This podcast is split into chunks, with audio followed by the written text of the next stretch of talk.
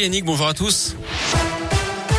On commence par le trafic à Lyon avec ces ralentissements sur la 42 pour rejoindre le périphérique Laurent Bonnevet en direction euh, de Lyon euh, sur un kilomètre actuellement. Ça coince également à l'entrée du tunnel sous Fourvière en direction de Marseille, là aussi sur un kilomètre.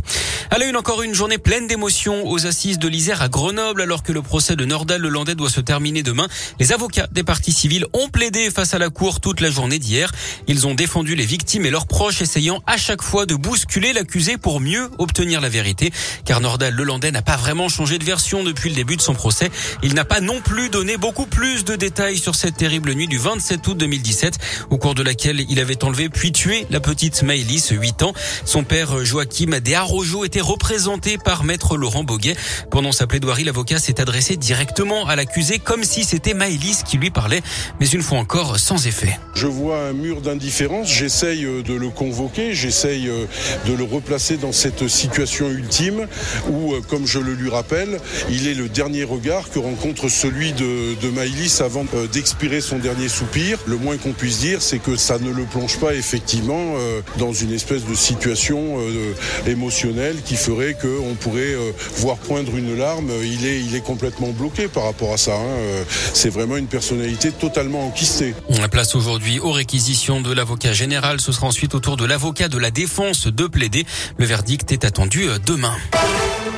Une disparition inquiétante dans l'Ain. Un homme de 38 ans parti de Rérieux ce matin vers 5h30 à bord d'un Citroën C4 de couleur noire. Il pourrait se trouver à Lyon, Frontenay en Isère ou encore Trévoux dans l'Ain.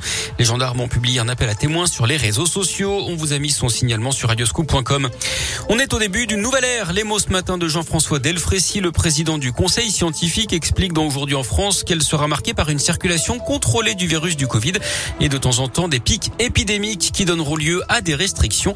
Nous sommes en train d'en finir avec Omicron, dit-il. Si les bons chiffres se poursuivent, envisager de lever le passe vaccinal dès le printemps me paraît envisageable. Le ministre de la Santé, Olivier Véran, a justement évoqué ces derniers jours un allègement du pass à la mi-mars si la circulation du virus était très faible.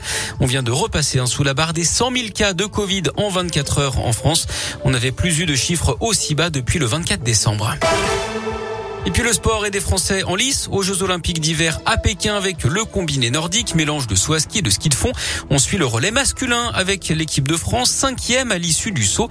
Bonne nouvelle ce matin pour le porte-drapeau des Bleus, l'Isarois Kevin Roland qui s'est qualifié pour la finale du halfpipe, aussi du ski freestyle, finale qui aura lieu samedi matin. Et puis on vient de l'apprendre, hein, en raison des conditions climatiques, les deux dernières courses de biathlon auront lieu demain. La Mastart féminine a été avancée à 8 heures, départ à 10 heures pour les garçons. Le biathlon, on vous le rappelle, nous a déjà rapporté six médailles dans cette Olympiade.